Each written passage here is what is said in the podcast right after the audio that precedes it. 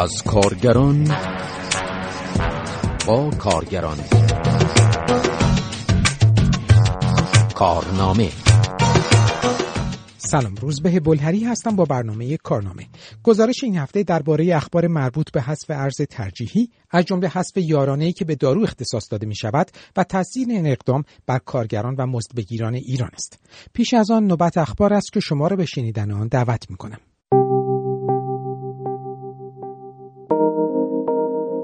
محمد تقی نقد علی نماینده مجلس از خمینی شهر در استان اصفهان با اعلام اینکه حدود 90 درصد مخازن سدهای این استان خالی هستند گفت کشاورزان اصفهانی آبی برای کشت ندارند.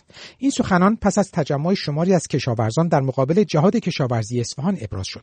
چرا به ما دروغ میگن؟ ما رو همش کوچه علی کظمی نزنه این که جوابی کاری ما نمیشه که؟ تکلیف ما رو مشخص کنید.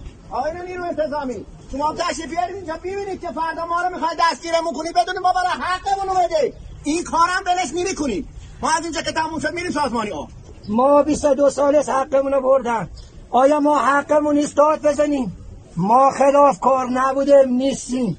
این مردم که اومدن اینجا برای حق اومدن. به گزارش خبرگزاری ایلنا محمد تقی نقد علی با اشاره به اینکه وضعیت آب در اصفهان خوب نیست افزود دولت با توجه به اعتراضهای کشاورزان و مشکلات بخش شرب تمهیداتی را در نظر گرفته است. اما در سال جاری اصفهان با مشکل کم آبی مواجه خواهد بود. کشاورزان اصفهانی در سالیان اخیر بارها با برگزاری تجمعها و راهپیماییهایی نسبت به قطع حقابه خود و شرایط بد کشت اعتراض کردند. بزرگترین اعتراض کشاورزان در آذر سال گذشته انجام شد که آنان در بستر خشک زاینده رود برای چندین روز تحسن مسالمت آمیزی را برگزار کردند. اما نیروهای امنیتی و لباس شخصی با حمله به کشاورزان به این تحسن چند روزه پایان دادند.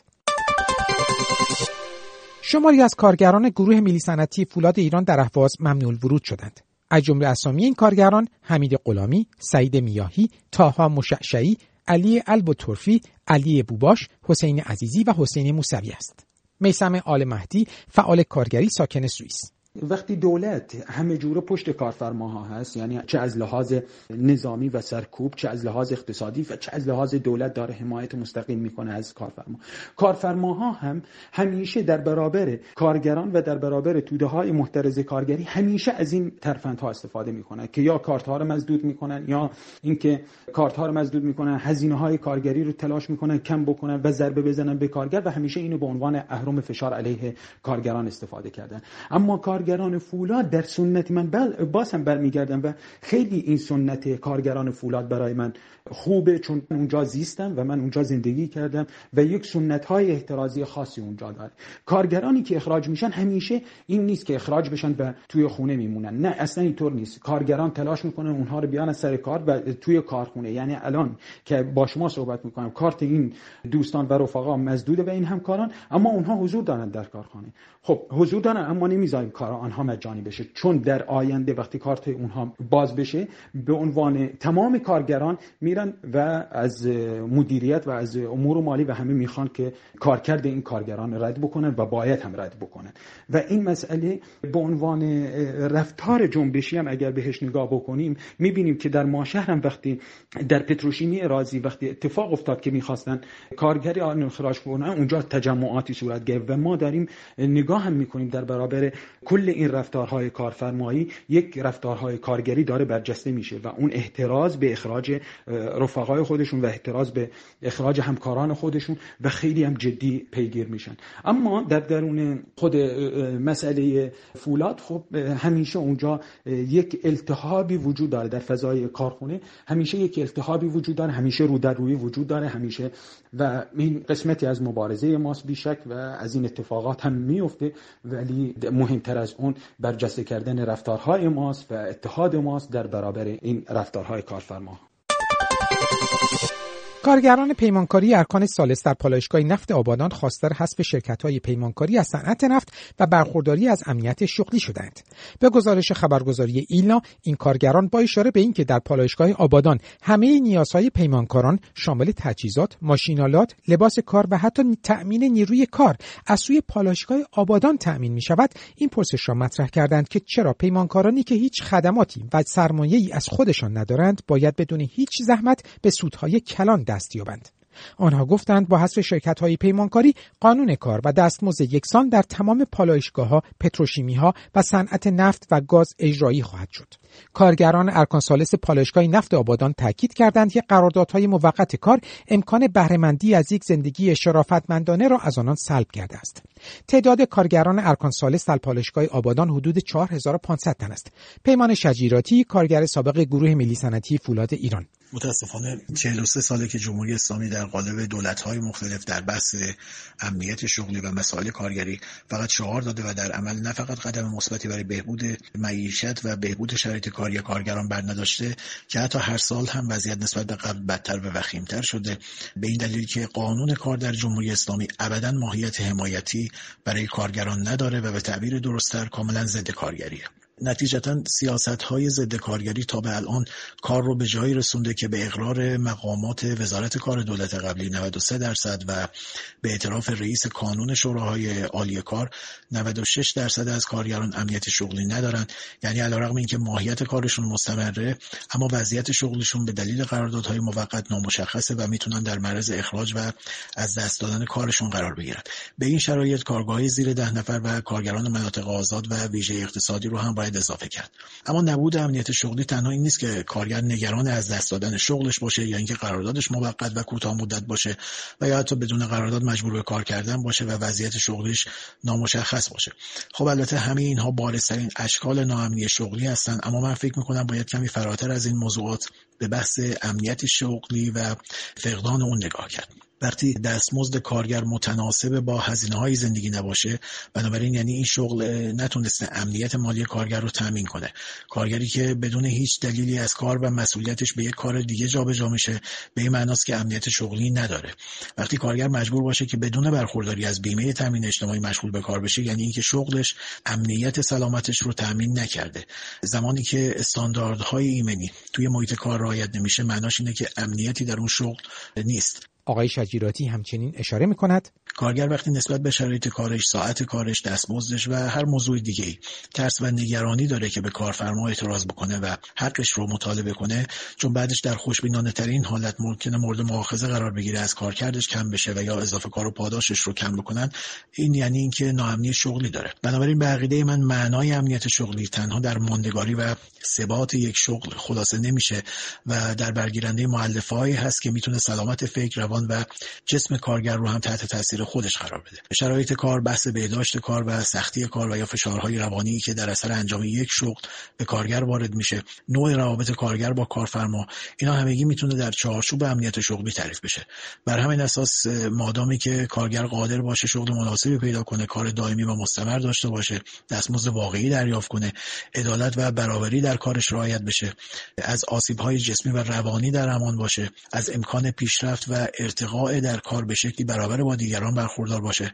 امکان اعتراض بدون نگرانی داشته باشه و بتونه آزادانه تشکل خودش رو ایجاد کنه و از همه مهمتر حق احتسابش به رسمیت شناخته بشه. من فکر می‌کنم اون وقتی که می‌تونیم مجموع این موارد رو با عنوان امنیت شغلی تعریف کنیم. تقلیل دادن بحث امنیت شغلی به موضوع قراردادها و ثبات کاری خواسته کسانیه که به هر طریق منافعشون در این مسئله تامین میشه تا به این ترتیب در کنار ممنوعیت تشکلیابی کارگر ذهنش و نیرو و توانش صرف مخالفت با نوع قرارداد و استخدامش بشه. یعنی اولویت کارگر تنها بشه تلاش یا مبارزه برای وضعیت استخدامش. و به این ترتیب دیگه به بقیه خواسته های به حقش و حقوق قانونی خودش نخواهد پرداخت. یک فعال سنفی کارگران خباز گفت دستمزد سال 1400 کارگران خباز استان کردستان تنها در اسفند همان سال یعنی ماه گذشته افزایش یافت و اشاره کرد که این کارگران دوازده ماه سال گذشته را با دستمزد سال 99 کار کردند. او افزود این افزایش دستمزد تنها برای نانوایی است که چهار کارگر و روزانه هفت کیسه پخت داشتند. به گزارش خبرگزاری ایلنا عبدالله بلواسی در مورد وضعیت کارگران خباز گفت آنها همیشه قربانی سیاست های ریاضتی یا همان اقتصاد مقاومتی بودند او با اعلامی که دستمزد تعیین شده شورای عالی کار و ماده 41 قانون کار هیچگاه به کارگران خباز پرداخت نشده است اضافه کرد حق و زحمه این زحمتکشان بی‌بضاعت را منوط به افزایش قیمت نان کردهاند که گاهی دو سال یک بار هم افزایش نمییابد.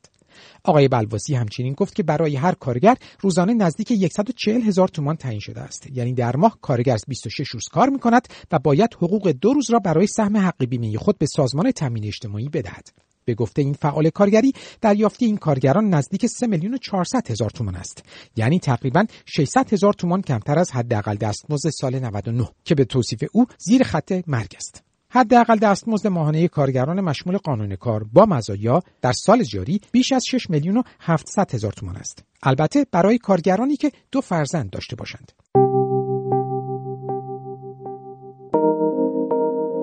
سخنان متناقض های وزارت بهداشت درباره حذف ارز ترجیحی دارو در سال جاری بر نگرانی افکار عمومی از چند برابر شدن قیمت اقلام دارویی افزوده است. کمی به عقب برگردیم. بهرام عیناللهی وزیر بهداشت روز ششم فروردین در تهران اعلام کرد که در سال جاری ارز ترجیحی برداشته شده است و شرکت ها دیگر معطل دریافت مواد اولیه با ارز ترجیحی نیستند زیرا پروسه‌ای زمانبر بود. اما تنها چند ساعت بعد محمد هاشمی سرپرست روابط عمومی وزارت بهداشت گفت که تاکنون حذف ارز ترجیحی برای تامین دارو و تجهیزات پزشکی به وزارت بهداشت اعلام نشده است و همچنان ارز ترجیحی ادامه دارند. مطرح شدن موضوع حذف ارز ترجیحی از سوی دولت ابراهیم رئیسی به سرعت به شبکه های اجتماعی کشیده شد و شماری از کاربران این شبکه ها از این اقدام به عنوان قتل عام عمومی نام بردند. برخی دیگر نیز درباره وخیم شدن وضعیت بیماران در صورت عدم امکان تامین دارو به دلیل بالا رفتن قیمت داروها هشدار دادند. خبر حذف دارو از سبد ارز ترجیحی در صورت صحت و درستی آن در شرایطی صورت می‌گیرد که در سال گذشته اخبار و گزارش های زیادی از کمبود داروهای مختلف و افزایش قیمت آنها انتشار یافته بود. محمد رضا محبوب فر کارشناس و پژوهشگر حوزه بهداشت درباره حذف دارو از سبد ارز ترجیحی می‌گوید سرنوشت قیمت دارو با حذف ارز ترجیحی در حاله از ابهام هست اما حداقل برآورد و پیش بینی این هست که قیمت دارو بین 5 تا 7 برابر در ابتدای سال جاری افزایش پیدا می‌کنه و همچنین بازار دارو با کمبود و سهمیه بندی مواجه خواهد شد و از طرفی هم وعده داده شده که این مابه و تفاوت حذف ارز دارو باید برای بیمه ها در نظر گرفته بشه که الان هم خود سازمان های بیمهگر اعلام می‌کنن که این مابه و تفاوت برای بیمه ها اصلا در نظر گرفته نشده و حتی صحبت هم در این زمینه وجود نداشته که چنین مابه و تفاوتی برای بیمه ها در نظر گرفته بشه و کماکان بیمه ها اعلام نگرانی کردند نسبت به افزایش هزینه های دارو و اینکه ناتوان هستند در پرداخت هزینه های دارو آقای محبوب فر به این پرسش که وضعیت اشخاصی که به بیماری های خاص مبتلا هستند چه خواهد شد پاسخ می دهد؟ ما شاهد بودیم که یکی از نمایندگان مجلس شورای اسلامی که عضو کمیسیون تلفیق مجلس شورای اسلامی هستند از اختصاص و پیشبینی 9 میلیارد دلار ارز ترجیحی در لایحه بودجه 1401 خبر دادن و اعلام کردن که بخشی از این 9 میلیارد دلار ارز ترجیحی مربوط به دارو هست که با توجه به اظهارات وزیر بهداشت و درمان در خصوص حذف ارزش ترجیحی در حوزه دارو و کسری بودجه که دولت باهاش مواجه هست در لایحه بودجه 1401 من فکر نمی کنم که از این 9 میلیارد دلار مبلغی اختصاص پیدا کنه به دارو. و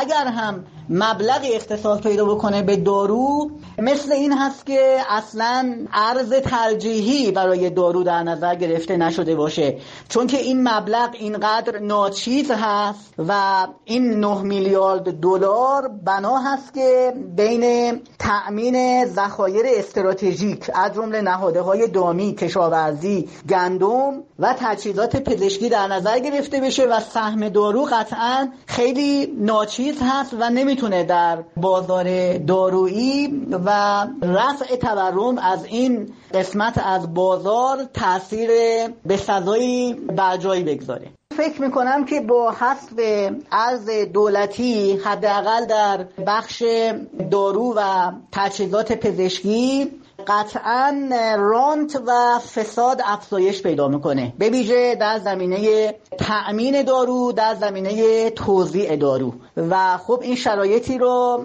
به مراتب بدتر و وحشتناکتر از سال گذشته برای مصرف کنندگان و متقاضیان می‌تونه ایجاد بکنه. یعنی فقر مطلق قطعا افزایش پیدا می‌کنه به دلیل حداقل تورم و فشار اقتصادی که در خصوص دارو و بخش درمان کشور وجود داره.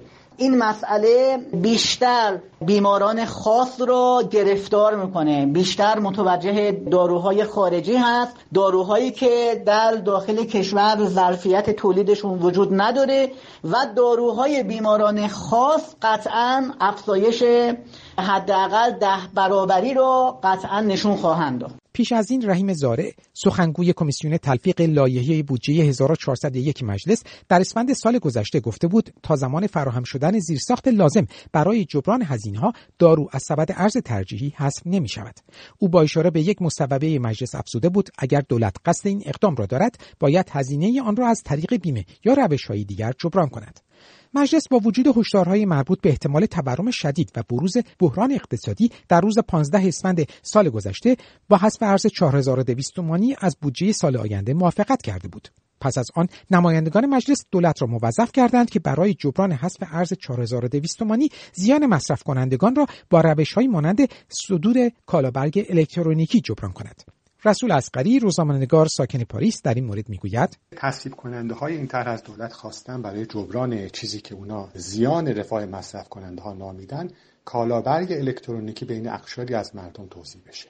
اما به نظر می‌رسه به بهانه واقع سازی قیمت ها که تا حالا کلیدواژه اصلی تهاجم به منافع اکثریت جامعه به ویژه کارگران بوده و به بهانه حذف راند که ترین توجیه مجلس در این مورد مشخص بوده دوباره می‌خوان یک سیستم سراسر رانتی رو که جیب والد کننده ها عمده فروش ها و بخشهایی از خرد و رو پر می‌کنه احیا کنند یعنی تضمین یک حاشیه سود مشخص برای خرد و تجاری که به یاد داریم در دوران جنگ ضد میهنی با همین سیستم توزیع کالاهای کوپونی چطور ثروت اندوزی کرد. بنابراین باید دید در پس تلاش برای حذف ارز ترجیحی و پیشنهاد خیرخواهانه توزیع کالابرگ یا هر روش دیگری چه نوع رانتی نهفته است و خود سیستم تهیه و توزیع این کالابرگ ها جامعه هدفشون کالاهایی که باید توزیع بشن مبدعی که باید خریداری بشن اینا تبدیل میشن دوباره به یک منبع مهم توزیع رانت و حامی پروری از طرف رژیم که به نام کارگرا و فرودستا هست و در واقع به کام باز این قشته بسیار کوچک حامی آنها. در بیان کلیش مثل ماهیت روندی که در اجرای سیاست های اقتصادی نولیبرالی در جهان می‌بینیم و تو ایران با شکل افسار گسیخته و مهاجمش سر و کار داریم در مرحله نخست جامعه از یک حق اساسیش محروم میشه. حق بهرهمندی از حداقلی از معیشت و رفاه اینجا. یعنی آشکارا دست در جیب مردم می‌کنن همون یک لغمه نون هم از دستشون گرفته میشه. در گام دوم به بخشهای انتخابی از جامعه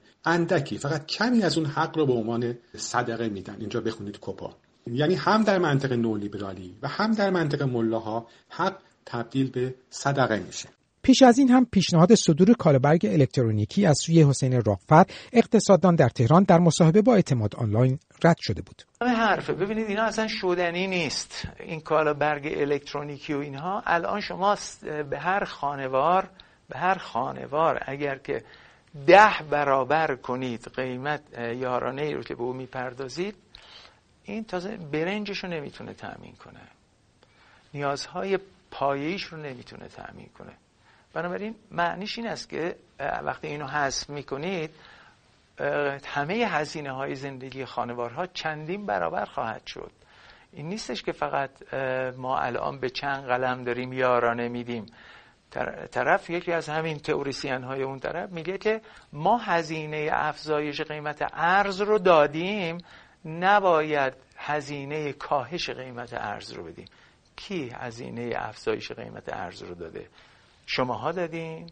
یا مردمی که دچار اعتیاد شدن سرخوردگی شدن خودکشی کردن از مملکت خارج شدن سرقت اینقدر رشد جرم و جرائم در کشور به وجود آمده. اینا هزینه های مردمه. طلاق و عرض کنم که این پیامدهای اجتماعیشه. کودک کاره که هزینهش رو می‌پردازید کجا شما ها می‌پردازید؟ بنابراین مسئله ای که وجود داره این است که مسئولین کشور هیچ کدومشون هزینه افزایش قیمت ارز رو ندادن بلکه منتفع بودن از این مسئله و همین دلیل هم هستش که اصلا متوجه نیستن هزینه هاش چیه برای جامعه. باید اینا یعنی ناامنی یعنی یعنی اینکه امنیت ملی رو تهدید کردن. خود مسئولین کشور این کار کردن. بنابراین چون نمی‌دانن که چه اتفاقی میفته و فکر می‌کنن که بعد خب این اتفاقاتی که مثل ارز کنم که دیماه 96 و آبان 98 و اینا اتفاق میفته و بعد از سر ناگزیری میگن که مثلا یه سری آدمای چه می‌دونم نفوذی اومدن و نمی‌دونم عوامل خارجی و اینا نیست. اینا مردم عادی هن. اینا همین قربانیان همین سیاست هان تا شما اصلاح سیاستاتون نکنید امکان نداره که بتوانید بر این مشکلات فائق بشید. این نکته را اضافه کنم که همایون سامه یه نجف آبادی عضو کمیسیون بهداشت و درمان مجلس در ارتباط با برآوردها از افزایش قیمت دارو در سال 1401 گفته بود قیمت داروهای تولید داخل 30 درصد افزایش می‌یابد اما بهای داروهای وارداتی دست کم بین 3 تا 5 برابر افزایش خواهد یافت. هانی تحویلزاده رئیس انجمن تولید کنندگان شیر خشک هم اعلام کرده که حذف ارز ترجیحی قیمت مواد اولیه شیر خشک را بین 5 تا 7 برابر افزایش می‌دهد. مهدیه گلرو فعال سیاسی فمینیست ساکن سوئد به یک نکته اشاره می کند. سال 97 وقتی که تحریم ها افزایش پیدا کرد دولت روحانی برای اینکه کالاهای اساسی دچار نوسان قیمت جدی نشه و در واقع گروه های کم درآمد و به ویژه کارگران دچار آسیب جدی از این تورم نشن اومد برای کالاهای اساسی ارز ترجیحی رو تعریف کرد یعنی همون ارز 4200 قرار بود که این کالاهای اساسی از گزند تورم افزار گسیخته در امان بمونن اما بر اساس گزارش مرکز آمار در پایان سال 99 بین سالهای 97 و 99 یعنی دو سال اولی که ارز ترجیح بوده بین 300 تا 800 درصد کالاهای اساسی یا همون سبد خانوار دچار تورم شده و افزایش قیمت. این در حالیه که بر اساس گفته های مجلس خود ایزدخواه که یکی از نماینده مجلس هستش در یکی از نطخاش میگه که 10 میلیون خانوار ایرانی زیر خط فقر هستند. اما بر اساس تعریف سازمان مرکز آمار بخوایم این رو در نظر بگیریم یک سوم جمعیت ایران با اون تعریف دچار فقر مطلق هستند. توی یه چنین وضعیتی یعنی بخش زیادی از مردم ایران که می‌تونیم با جمعیت فعلی حدود 26 میلیون در نظر بگیریم در معیشت اولیه خودشون و در همون کالاهای اساسی دچار مشکل هستن و ارز 4200 از سال 97 تا 99 نه تنها نتونسته به اونها کمک بکنه بلکه ما با افزایش فقر و با افزایش تعداد خانوارهایی که زیر خط فقر هستن مواجه هستیم و اتفاقا تورم در کالاهای اساسی و کالاهای ضروری خانواده ها بیشتر از سایر کالاها بوده که حالا افراد دیگه با درآمدهای بالاتر می‌تونن استفاده کنن. این بحث یارانه ها رو مطرح کردم که در صورت اینکه بخواد این ارز ترجیحی حذف بشه یارانه ها رو بین دو تا سه برابر می‌تونن افزایش بدن. خانم گلرو در ادامه به پیامد افزایش یارانه ها که وعده دولت ابراهیم رئیسی است می‌پردازد. اما مسئله اینه که همین افزایش یارانه ها اگر که صورت بگیره با توجه به شرایط رکود اقتصادی که ایران اقتصاد ایران دچارش هستش تنها راهش چاپ پوله. این چاپ پول همونطوری که ارز ترجیحی بودنش تاثیر مثبتی نداشت توی اقتصاد خانوارها و هم بر اساس آمارها می‌تونیم ببینیم که تعداد فقرا هم افزایش پیدا کرده. این یارانه هم نمی‌تونه شرایط رو برای طبقات کم درآمد بهتر بکنه. چه بسا که به خاطر تورمی که به واسطه چاپ پول اتفاق میفته شرایط اونها رو می‌تونه بدتر هم بکنه. دلیلش هم اینه که این ارز 4200 هیچ نقشی در بهبود شرایط اقتصادی افرادی که نیاز دارن برای اینکه سبد اولیه خانوار رو یا کالاهای اساسیشون رو تهیه کنن نداشته. قرار بود کالاهای اساسی وارد بشه. اما بخش زیادی از اقتصاد ایران دست سپاه هستش. شرکت ها و بنگاه هایی که زیر مجموعه سپاه هستن از این ارز ترجیحی استفاده کردن. این 4200 رو می‌گرفتن. بسیاری از کالاهای ضروری رو وارد می‌کردن و در نهایت به مصرف کننده نهایی با قیمت روز و در واقع قیمتی که ارز هم همون روز داشته سی تومن سی و پنج تومن میفروختن. به خاطر همین هم این مسئله فساد و نف برای بخش های زیادی از حکومت من جمله اتاقهای بازرگانی من جمله سپاه وجود داشته و در کنارش فقط ضررهاش بوده که به طبقات فرودست رسیده. در این بین این درگیری ها فقط معیشت مردم هستش که چه این ارز 4200 باشه نفعش برای گروه های رانتخار هستش که دسترسی دارن به اینکه این ارز رو در اختیار بگیرن. اگر هم که نباشه شرایط باز به واسطه همین بحث یارانه ها و چاپ پول برای طبقات کم درآمد بدتر میشه. یعنی سالی که ما پیش رو داریم در سال 1401 چه با حذف ارز ترجیحی چه بدون حذف ارز ترجیحی ما با یک تورم بسیار بسیار افزار گسیخته مواجه خواهیم بود. که با توجه به اینکه در طی دو سال اخیر یک سوم جمعیت ایران دچار فقر مطلق شده نسبت به سالهای قبل افزایش پیدا کرده متاسفانه شاهد این خواهیم بود که این فقر افزایش پیدا می‌کنه و تاثیر مستقیم اون در طبقات فرودست هستش در دهک های پایین هستش و در بحث آموزش و بهداشت خانواده ها هستش که می‌تونه بسیار بسیار مهم هم باشه برای خانواده در همین حال اتحاد بازنشستگان نوشته با حذف ارز ترجیحی بهای داروهای وارداتی بسیار گرانتر از داروهای تولید داخل به دست مصرف کننده خواهد رسید. این گروه سمفی اشاره کرد این در شرایطی است که حقوق اکثر بازنشستگان تنها ده درصد در سال جاری افزایش یافته است. اتحاد بازنشستگان حذف ارز ترجیحی کالاهای اساسی در سال جاری را سند قارت و چپاول اندک دارایی مردم ایران نامید و تاکید کرد تنها عاملی که می‌تواند مردم را از چشم انداز فاجعه در شرف وقوع نجات دهد اتحادشان در مطالبه گری فعال است به گفته این گروه سنفی در غیر این صورت انتظار رهایی از فقر و یا رسیدن دستی از غیب برای بهبود وضعیت معیشتی انتظاری است بس ساده و غیر ممکن همچنین اتحادیه آزاد کارگران ایران حذف ارز ترجیحی را حمله بزرگ دیگری به زندگی و معیشت میلیون ها کارگر و زحمتکش دانست این تشکل کارگری با اشاره به یک پژوهش سازمان برنامه بودجه نوشت چنانچه ارز تخصیص داده شده به تمامی نهاده های دامی به نرخ نیمایی تغییر کند قیمت نهاده های دامی مشمول ارز 4200 تومانی یعنی فراورده های لبنی گوشت قرمز و سفید و نیز تخم مرغ به طور میانگین 88 درصد افزایش می‌یابد. اتحادیه آزاد کارگران ایران تاکید کرد که حسب ارز ترجیحی مسئله است که اثرات خانمانسوز آن نه تنها گریبان زندگی کارگران را خواهد گرفت بلکه ضربه مهلکی بر زندگی و معاش دیگر مزدبگیران و سایر اخشار محروم جامعه ایران است. این تشکل کارگری بر لزوم اتحاد همه مزدبگیران و اخشار محروم جامعه برای مبارزه علیه این روند تاکید کرد. رسول اسقری روزنامه‌نگار ساکن پاریس درباره نتیجه حذف یارانها از سفره ده میلیون کارگر و بگیر عقیده دارد. نتیجه طبیعی حذف این یارانها از سبد غذایی آهاد مردم که به ویژه در چند سال اخیر رفته رفته از کالاهای مثل گوشت و مرغ و مواد پروتئینی خالی تر میشه قابل قیاس با دفعات قبل نیست. نون اصلی ترین ماده غذایی مردم ایران دارو هم یک کالای حیاتیه که همین حالاش هم مردم در تهیهش با مشکل مواجهند یعنی به عنوان مثال کارگرها که از آسیب پذیرترینن در مردم ایران و به گفته شورای عالی کار همین حالا هم بیشتر از 36 درصد از درآمدشون صرف تهیه اقلام خوراکی میشه مجبورن باز هم بیشتر از هزینه های بهداشتی فرهنگی و آموزششون بزنن و برای زنده موندن سهم بیشتری رو به اقلام خوراکی اختصاص بدن.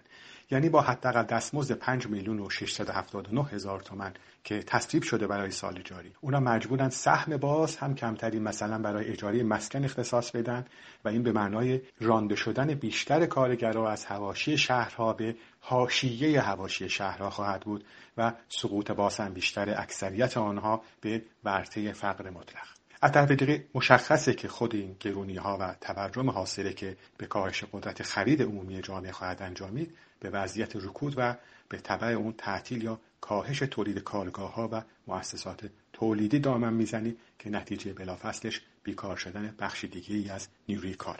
آقای اسقری همچنین می‌گوید می‌خوام اینم اضافه کنم که به نظرم نباید تعلل و تردیدی رو که تاکنون رژیم در اجرای این سیاست به کار بسته با دلایل اقتصادی یا توجیهات اجتماعی و توسعی توضیح داد.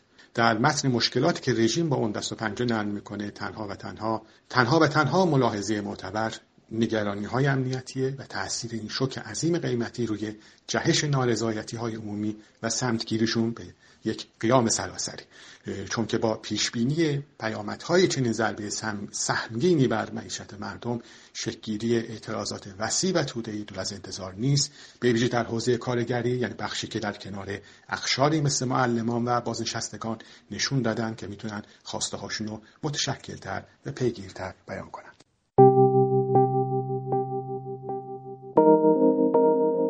به پایان برنامه این هفته یک کارنامه رسیدیم شما می توانید مشکلات یا دیدگاه خود را با ما به آدرس کار at در تلگرام در شناسه ات فردا گرم و یا شماره تلفن های 20420 22 11 22 112 و 20420 22 11 22 113 در میان بگذارید.